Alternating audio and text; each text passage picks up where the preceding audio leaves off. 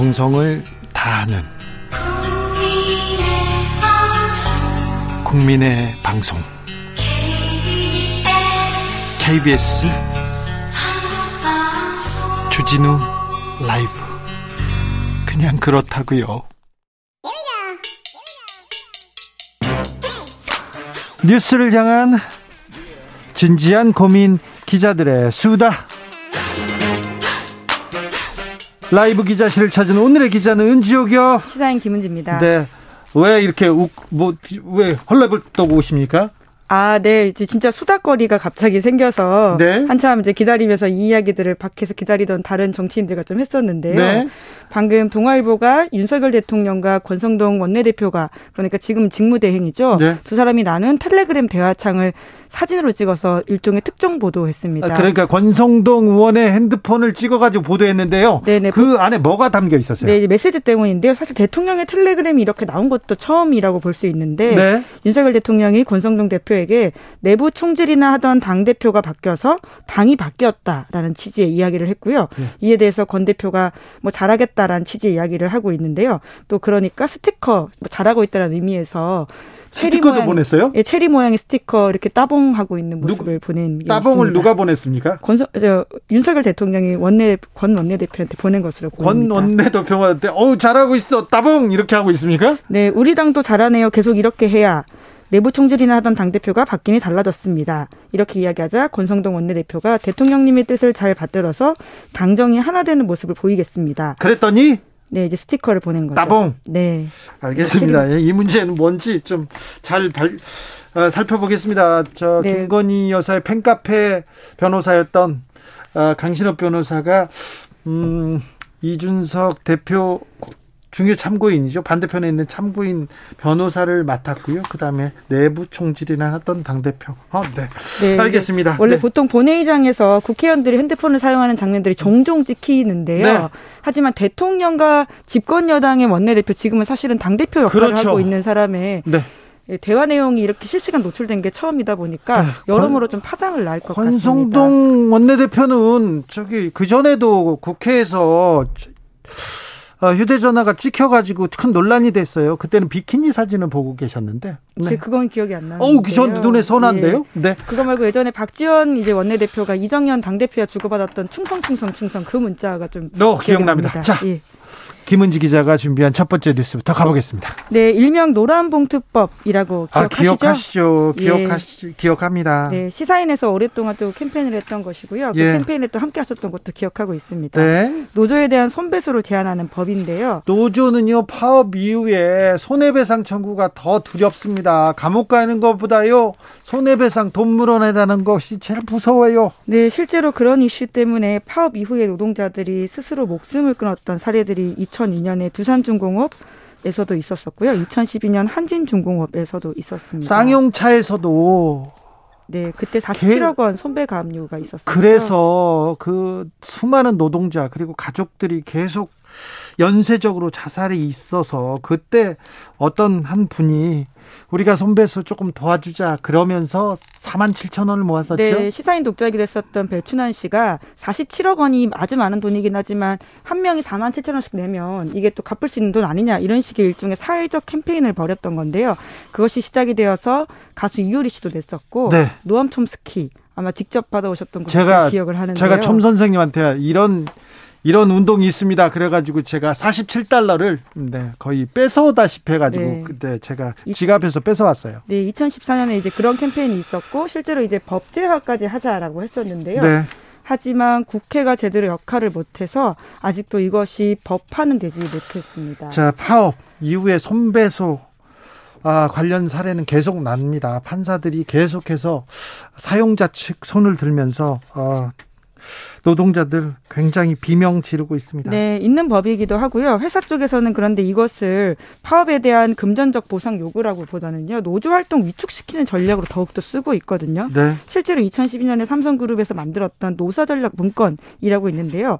여기서도 보면 고액의 손해배상 및 가처분 신청 등을 통해서 경제적 압박을 가중시켜 활동을 차단하고 식물 노조를 만든 뒤 노조 해산을 유도한다. 이런 문건이 나옵니다. 아이고. 그러니까 회사에서도 이 손배소가 어떻게 어떻게 악용되는지 너무 잘 알고 있다라고 할 수 있습니다. 대우조선해양 하청 노동자들 파업에서도 손배소가 손배소가 가장 큰 이슈입니다. 사실. 네, 이제 사측에서 마지막까지 이제 이 이야기들을 제기했었고요. 큰 쟁점으로 남았었는데 네. 또 정부에서도 계속해서 법과 원칙을 강조했다 보니까 이후에 계속 이 갈등의 양상이 남아 있다, 불씨가 있다라는 걱정들이 있습니다. 네. 그런데 이제 이 법 같은 경우에는 OECD 회원국 가운데서도 유일하게 한국에서만 존재하는 그러니까 반헌법적이다라는 비판을 받고 있고요. 네. 그리고 그것이 아니더라도 다르게 문제 제기를 할 수 있는 부분들이 있기 때문에 선배소에 대해서는 적어도 노조원 개인에게 하거나 금액을 상한하는 지금 노란봉투법이 좀 필요한 게 아니냐라는 지적들이 나오고 있습니다. 사실 근데 파업의 민사 책임을 묻는다 이거는 우리나라의 선진국에서 우리나라만 있는 법이라는 얘기 계속 지적됐어요. 네, 오랫동안 이야기 됐는데 관련된 법제화가 이제는 좀 중요한 타이밍인 것 같습니다. 네, 알겠습니다. 노엄 촘스키 선생은 잘 계신지 잘 모르겠네. 네. 저한테 구속영장이 청구됐을 때 이거는 표현의 자유 크게 심각한 문제가 될 수 있으니 구속시키지 마라 주진우 구속시키지 마라 그런 편지도 써주셨어요. 네. 네. 다음 뉴스는요? 네, 눈길을 끄는 헌재 결정도 있습니다. 예. 예. 헌법재판소가 지난주 목요일에 공직선거법, 줄여서 공선법이라고 많이 하는데요. 아, 네. 이 조항의 여러 건에 대해서 위헌 결정을 내렸습니다. 네, 어떤 어떤 내용들이죠? 네, 어깨띠 표현물 사용을 금지한 선거 공직선거법 내용 그리고 표시물 착용을 금지한 내용 그리고는 현수막 등 광고물 설치를 금지한 것들 인쇄물이나 그림 배부 등 금지한 것 집회 모임을 금지한 것 이라고 할 수 있는데요. 집회 모임 그러니까 동창회 향후에 그다음에 친구들 모임 반창회 친구들 몇 명만 모여도 사실은 안 됩니다. 선거에 영향을 미칠 수 있으므로 네, 거기서 선거 이야기 하거나 네. 선거에 대한 평가를 하게 될 후보자에 대한 평가를 하게 될 경우 문제가 될 수 있는 아니 선거 때 친구들이랑 모여서 정치 얘기를 하면 그거 불법인 겁니다. 네, 그래서 이제 집회 모임을 금지한 103조 3항의 공선법이 위헌이다라는 문제 제기가 있었고요. 이에 대해서 재판관이 이번에 6대 3으로 위헌 의견 냈습니다. 자, 이유가 뭔가요? 그러니까 국민의 정치적 의사표현을 억압한다라고 판단을 한 건데요. 네. 일반 유권자가 선거의 공정성을 해치지 않는 수준의 의사표현을 하는 것을 처벌해서는 안 된다라고 하는 것이지요. 네. 네, 이 사건 관련해서도 사실 이제 연원이 2012년 총선 당시에 한 집회가 있었는데요. 네. 또 관련되어 계신 것으로 알고 있습니다. 제, 저하고 김어준이 그 당시에는요. 총선 즈음에 저희가 하는 얘기는 모든 얘기를 모든 행동을 다 이렇게 녹취하고 따라다니면서 어 적어서요. 그걸 다 고소했어요. 그때 뭐 10여 건 이렇게 고소 고발을 당했었는데 당했는데 좀 이상하잖아요. 제가 얘기하는 건 무조건 가지고 저 제 선거법 어겼다 어겼다 얘기하니까 다 기소를 해가지고 재판을 받는 입장이었어요. 이거 너무하지 않습니까? 법이 이렇게 얘기를 했다. 법이 그래요 얘기하니까 판사님이 그러면 이게 법이 잘못됐잖아요. 그래서 헌법재판소까지 간 겁니다. 네, 그, 그래서 이제 이번에 오랜 시간에 거쳐가지고 위헌 판결을 받았다라고 할 수 있는데요. 과도한 제한이다라고 보는 거죠. 시민의 정치적 이제 표현이 훨씬 더 위에 있다. 앞으로 좀 거죠. 바뀝니까? 네, 이제 위헌 판결이 났기 때문에 법을 바꿔야 되는 상황입니다. 네. 그래서 앞으로 다음 선거에서는 좀 다른 양상의 모습들을 우리가 볼 수 있을 것으로 보이는데요. 네. 빨리 이제 법을 바꿔가지고는 오프라인에서 어떤 모습으로 우리가 선거를 맞이할지 네. 새로운 양상을 기대할 수 있습니다. 시대가 바뀌었습니다. 네. 그리고 개인의 자유, 표현의 자유는 또 좀 존중받아야죠. 그렇게 얘기할 수 있습니다.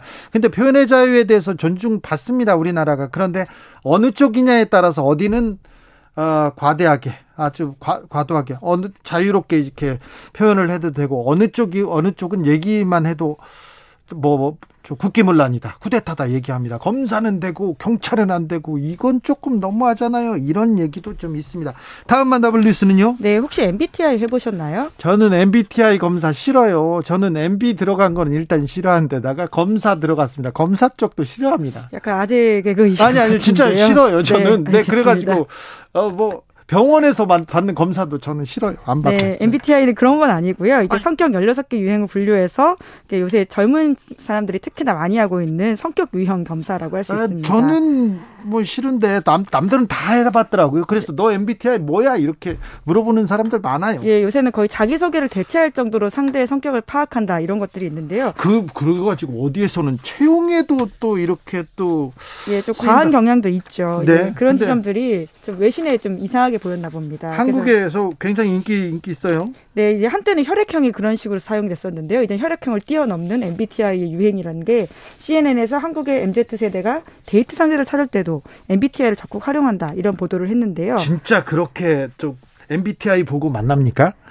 저도 잘 모르겠습니다만은 이제 그런 이야기가 보도가 될 정도이면 뭐라고 현상인 것 같긴 한데요. 한국의 많은 젊은이들이 전통적인 방식으로 사람을 알아가는데 시간을 쓰기보다는 MBTI 유형을 보고 사람을 골라 만난다라고 하는 것인데 이것에 대한 해석이라고 하는 것이 오히려 이런 코로나 팬데믹 취업 경쟁, 경직된 기업 문화 여러 가지 불안한 상황들이 겹치면서 사람들을 만나는데 시간과 노력을 쓰지 않으려고 하는 모습이라고 해석하고 있습니다. 아, 네. 그런 부분은 좀 또 이렇게 얘기합니다.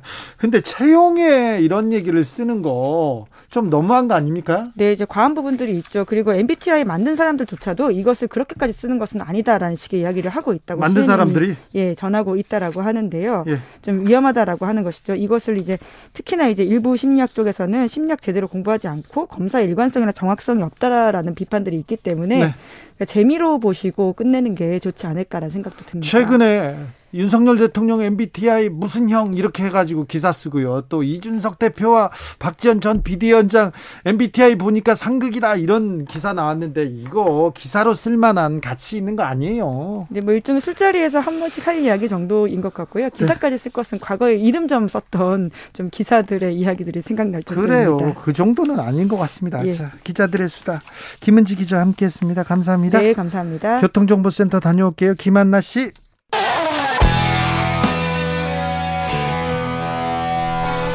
스치기만 해도 똑똑해진다. 드라이브 스루 시사 주진우 라이브.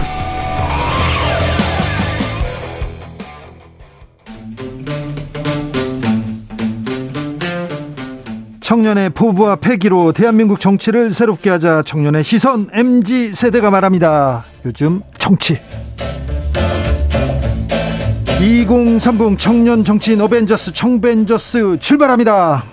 안녕하십니까. 국민의힘 김용태 최고위원입니다. 안녕하세요. 더불어민주당 전 비대위원 권지웅입니다. 자, 윤석열 대통령의 텔레그램이 지금 나왔어요. 권성동 대표 어떻게 또 텔레그램을 또 이렇게 또 지켜가지고 거기서 윤 대통령이 내부 총질이나 하던 당 대표가 바뀌니 달라졌어요. 이렇게 얘기합니다. 어떻게 보셨습니까, 김용태 최고위원? 지금 마침 여기 나오기 전에 조금 전에 기사가 나와서 제가 그 기사를 보면서 굉장히 당황스러운데요.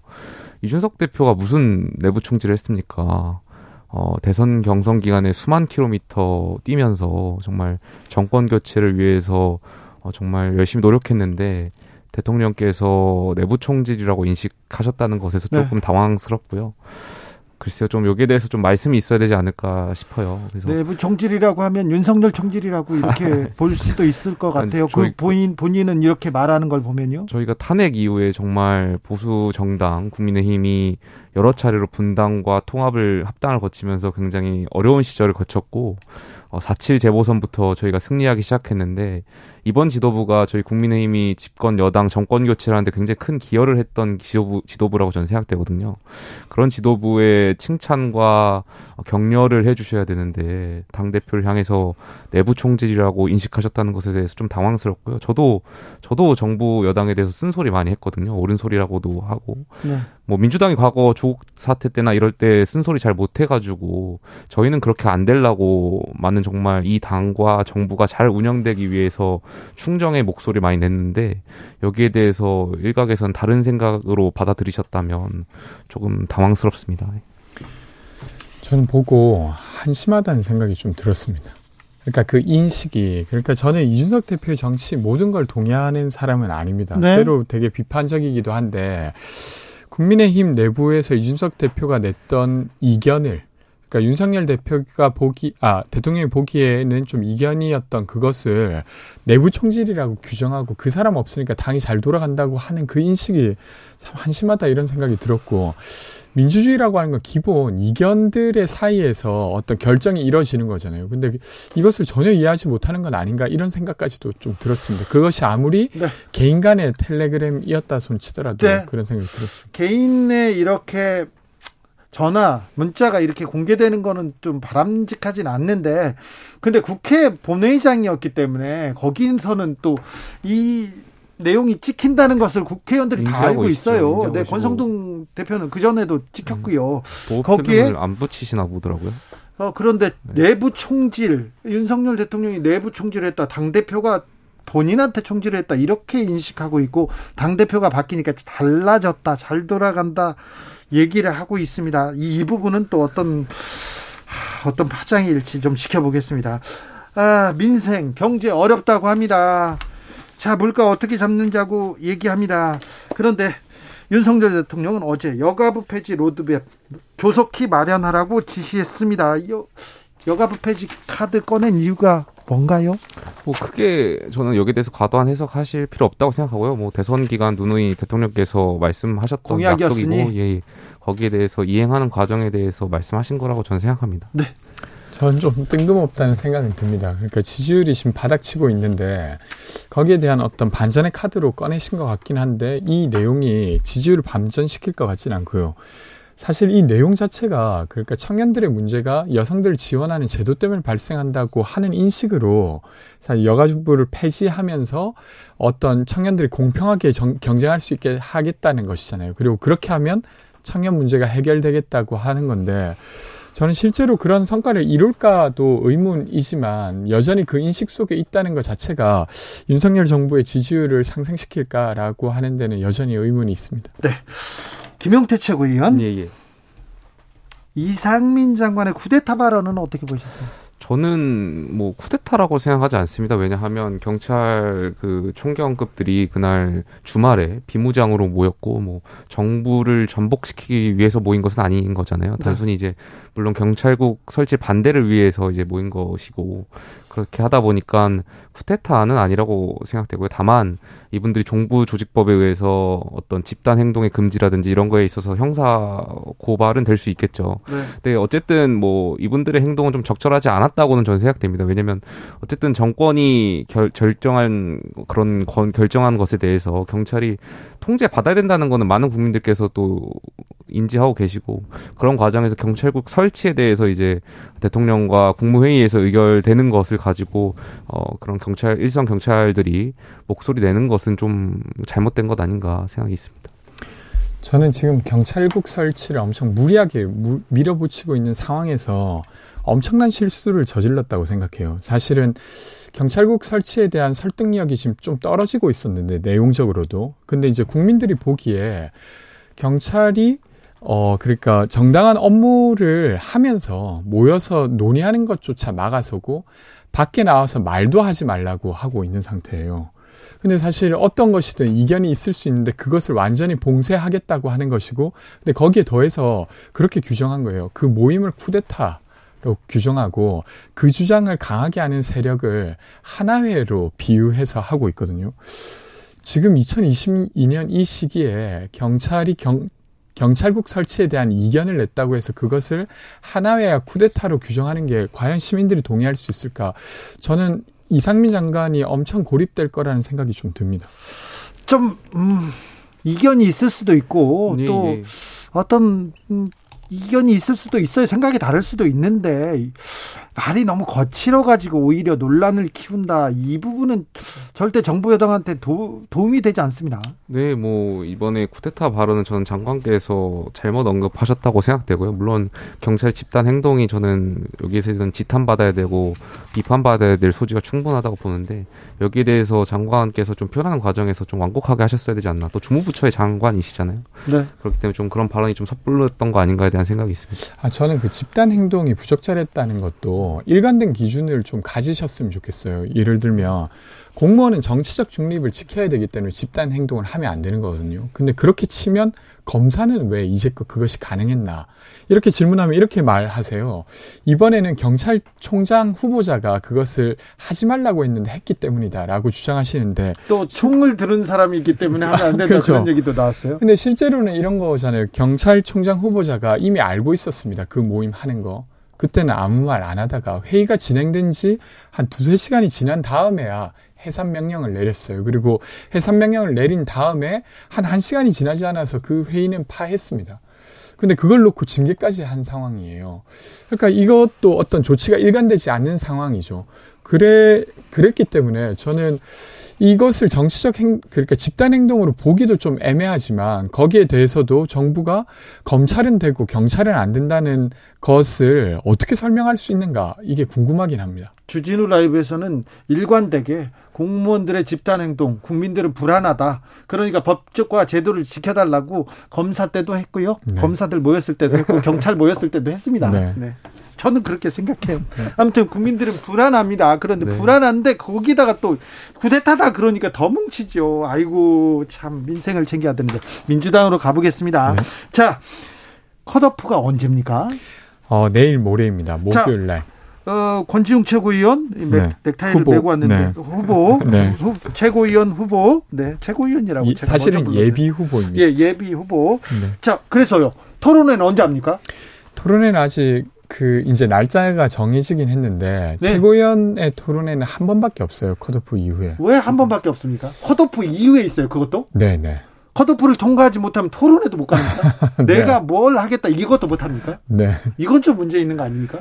그렇죠. 그러니까 사실은 음, 그간 이어졌던 어떤 관계성으로 투표가 될 가능성이 매우 높아서 네. 저처럼 신인인 사람은 의견을 충분히 전달하지 또 못한 채로 이제 컷오프 될 가능성이 매우 높습니다. 김용태 최고위원 이거는 또 어떻게 보세요? 근데 저희도 국민의힘도 지도부 선출할 때 최고위원이 토론이 한 번이었고 당 대표가 음. 조금 더 많았거든요. 근데 네. 저는 당원들의 어떤 의사가 좀 반영된 거라고 알고 있어요. 뭐 최고위원 투표 어저 토론 겨, 토론의 기회가 많으면 당연히 좋겠지만 또 당원분들 거기에 들어가는 당원의 어떤 소요되는 비용이라든지 시간이라든지 어떤 능률적인 측면에서 또 반대하시는 분들도 많아서 네.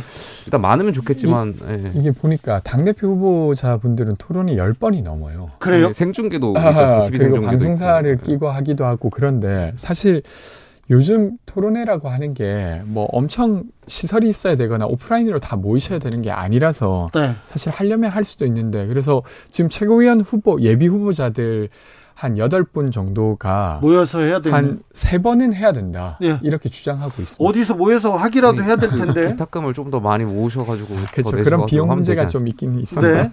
아이고 청년들은 또 진입하는 게 쉽지 않군요. 어, 자. 아. 박지원 전 비대위원장이 이재명 의원이 개항을 셀프 공천 어, 요청했다 이런 얘기 나옵니다. 그래서 이 공천 논란 이어지고 있는데요. 어떻게 보십니까?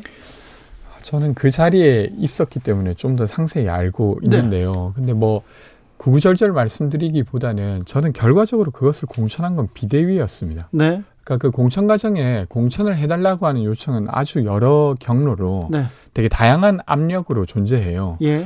근데 그것을 그 공천을 요청한 사람만이 책임을 져야 된다. 이렇게 저는 보긴 좀 어렵다고 생각하고 게다가 그때 당시 어, 종천 의원이 밝힌 것처럼 사실 비대위원들은 이것을 제대로 논의조차 하지 못했습니다. 네. 왜냐하면 박지원 전 위원장님께서 사실은 모두 발언으로 이야기를 안 하시겠다고 이야기를 하신 다음에 나가셔서 모두 발언으로 이야기를 이미 하신 다음이었어요. 그러니까 제대로 된 논의조차 못했던 터라 그런 상황에서 박지원 전 비대위원장께서 계속 이재명의 압박에 의해서 이렇게 됐다. 이재명 후보의 압박에 의해서 이렇게 됐다라고 주장하시는 게 저는 좀 의아하긴 합니다. 오히려 박지원 전 비대위원장이 논의를 안 하겠다고 했다가 혼자 발표해 버렸습니까? 네. 그러니까 논의를 안 하겠다고 한 것이 아니라 어, 저희가 비대위에서 논의를 한 다음에 발표를 해야 하니 그렇죠. 논의를 하기 전에는 공개석상에서 뭐 이재명 후보를 공천하겠다 혹은 아니면 지방선거로 불러내겠다는 말은 하지 말자라고 이야기를 하고 동의하신 다음에 공개 자리를 공개 회의를 가졌는데 그때 그 자리에서 이야기를 하신 거죠. 글쎄요, 뭐 압력 뭐 넣는 것이 비일비재라고 말씀하시는데 전혀 그렇지 않고요. 이재명 의원 대선에서 지셨잖아요. 책임 있는 분인데 그런 분이 재보궐에 대해서 본인이 직접 비대위에 전화를 넣으면서 비대위원장한테 어, 개항을 그것도 민주당에 조금 유리한 지역이잖아요. 험지도 아니고 개항을 해 직접 본인이 셀프 공천을 요청했다는 것 자체는 이재명 의원이 어, 민주당의 정신하고 전혀 맞지 않는 분이라고 생각되고 본인이 해명하셔야 된다고 보고 왜냐하면 어떤 다른 분들이 출마에 대한 타의에 의해서 본인이 희생하겠다는 이미지로 나가셨던 거잖아요. 그 당시에는. 근데 본인이 직접 뒤에서는 다 본인께서 직접 셀프 공천 하시려고 하셨다는 것 자체가 저는 국민하고 당원, 민주당 당원분들 속였다고 보고요. 여기에 대해서 이재명 의원이 해명하셔야 된다고 생각되고 이제 와서 이것을 또, 또 말씀하신 대로 박지원 전 비대위원장도 이제 와서 본인도 책임 있는 분인데 여기 공천에 대해서 이제 와서 마치 그때 본인이 잘못했다는 식으로 회고하듯이 이렇게 말하는 것도 저는 썩 좋은 모습은 아니라고 봅니다. 본인도 책임 있는 분으로서 박지원 전 비대위원장도 이재명 전 이재명 의원이죠. 의원을 공천한 것에 대해서 분명히 책임 있다는 점을 좀 인지하셨으면 좋겠습니다. 그러니까 뭐 저는 좀 구분되는 것 같은데 하나는 이재명 의원이 어쨌건 당시 출마하려고 했다는 사실 그리고 그것을 매우 어필했다는 사실 자체가 네. 국민들이 보기에 좀 부적절했던 것 같아요. 아까 말씀하신 이유 때문이죠. 대선에서 졌고 거기에 대한 책임을 느끼시는 분이 사실 상대적으로 당선 가능성이 높은 곳에 출마하려고 하셨으니까요. 근데 그 비판과 별도로 공천 자체가 누군가에 의한 압력으로만 존재 공천할 수밖에 없었다라고 주장하는 건 저는 좀 다르다고 생각합니다. 그래서 공천을 했던 것에 대한 책임은 어, 저를 포함해서 비대위원들이 갖고 있다고 저는 생각합니다. 알겠습니다. 네. 김용태 최고위원, 네. 국민의힘에서는 이재명이 당대표 나와주면 thank you지 이렇게 뭐, 얘기하잖아요. 이나땡이라고도 요즘 많이 표현하시는 것 같아요. 아니, 그러면 예. 그럼 이재명 후보를 막 응원해야 되는 거 아닙니까? 아, 근데 뭐, 어쨌든, 저희는 집권 여당으로서 건강한 야당이 존재하고 거기에 대해서 생산적인 토론이 와가, 오가 가야 되는데 글쎄요 이재명 의원께서 당 대표가 되시면 그럴 수 있을지에 대한 의문은 있습니다. 그렇지만 전략적으로 저희에겐 좋을 것 같습니다. 아, 그래요? 예. 전략적으로는 좋은데 네. 땡큐다 안 땡큐 노 땡큐인 것 같은데요. 자 국민의힘에서 안철수 의원 몫으로 배정된 최고위원 두 명 선임 절차 밟습니다. 네네. 이준석 지우기 나오는 것 같습니다. 아까 윤석열 대통령의 아뭐 내, 내심이 이렇게 좀 들켰다 이렇게도 볼 수 있는데요.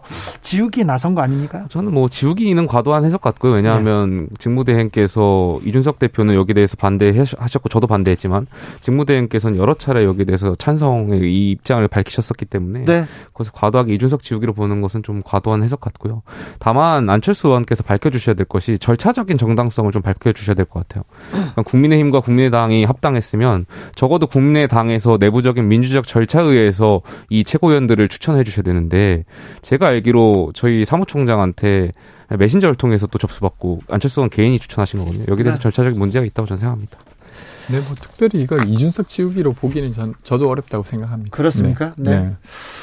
어, 그러면 그 이준석 대표가 지금 지방 이렇게 네네. 다니면서 여기저기 울릉도도 가고 그랬더라고요. 예, 예. 아, 이 근황은 어떻게 보고 계세요? 뭐 근황은 지금 이준석 대표로서 선택할 수 있는 선택지 많지 않기 때문에 지금 뭐 본인들이 당원들과 그동안 시간을 못 가졌으니까 아, 다니면서 좀 본인을 향한 어떤 이야기를 많이 들을 수 있는 시간이 있었으면 좋겠고 아직 뭐 저 기사가 나간 뒤로 그 방금 아까 권성동 직무대행 관련해서 기사가 나간 대로 제가 당 대표랑 뭐 의견 네. 소통을 해본 적이 아, 없어서 좀 이거 좀 지켜봐야 될 것 같습니다. 자 경찰국을 만든 해 만에 행안부 안에 거기에 대해서 국민들이 별로 관심이 없습니다. 민생, 경제, 주식 뭐 이런 거에 관심이 있죠. 그런데 경찰국 반대 국민 동의 청원이 올라가자마자 8시간 만에 15만 명 돌파했습니다. 인제는 국민들이 엄청 관심이 많습니다. 이거 어떻게 봅니까? 경찰국 신설과 관련해 가지고는 저는 경찰이 워낙 지금 과도해졌잖아요. 권한 자체가. 네. 그렇기 때문에 여기 대해서 통제를 받아야 된다는 거는 많은 국민들의 공감대가 있는 거라고 생각되고요. 그런 과정에서 경찰국 신설이 이루어지는 거니까 저는 여기에 대해서 경찰이 반대하는 이유를 잘 모르겠습니다. 저는 여러 차례 여쭤보고 있는데 아직 답을 못 들었는데 그러니까 저도 민주적 통제 필요하다고 생각합니다. 그래서 이제 제가 보니까 1991년도에 이제 내무부에서 치안이라고 하는 항목을 소관 사무에서 빼면서 경찰청법을 만들었고 그때 경찰위원회를 만들어요. 예. 그러니까 경찰위원회가 지금 사실 경찰을 통제하고 있는 것입니다. 근데 이것이 왜 부족한지를 설명해야 경찰국 설치를 해야 된다는 당위성이 설득이 될 텐데 그걸 전혀 설득을 하고 계시지 못해요. 네. 어떻게 보시는 겁니까? 쿠데타 발언이 조금 너무 거칠어가지고 지금 그 논란을 키우고 관심을 키웠는데 아이고 청년들한테 맡겨놓는 게 더 나을 것 같아요. 김용태, 권지웅한테 물어보는 게 훨씬 낫지 않나 생각합니다. 오늘도 감사했습니다. 두 분 감사합니다. 감사합니다. 네. 주진우 라이브 여기서 인사드리겠습니다. 돌발 퀴즈의 정답은 중복이었습니다. 중복. 저는 내일 오후 5시 5분에 돌아오겠습니다. 지금까지 주진우였습니다.